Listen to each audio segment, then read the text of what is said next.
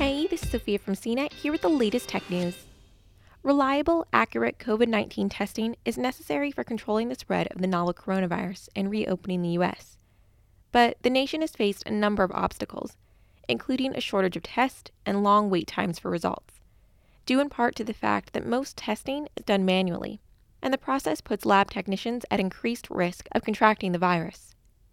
To speed up the testing process and protect lab workers, software and robotics company Bright Machines is leading an effort to develop a robot system that can process COVID 19 test samples with little human involvement.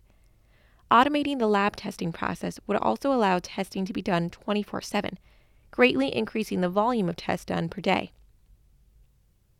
Bright Machines typically works with electronics manufacturers on microfactories, combinations of hardware and software used to assemble and inspect products.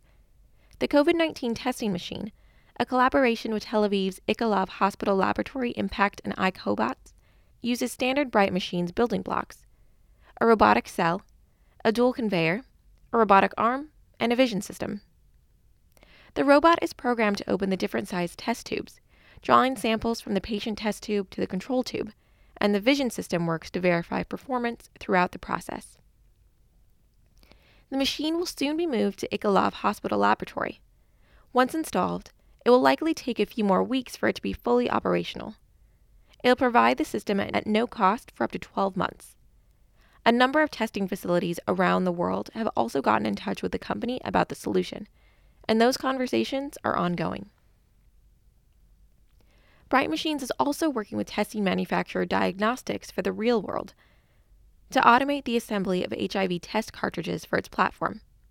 With a microfactory, the diagnostics company plans to speed up cartridge assembly time from 2 minutes to 20 seconds per unit and increase overall output from 100,000 units a year to 1 million units a year. Automated solutions like these can be helpful for increasing the accessibility of testing and further reducing the risk of transmission. For more of the latest tech news, visit cnet.com.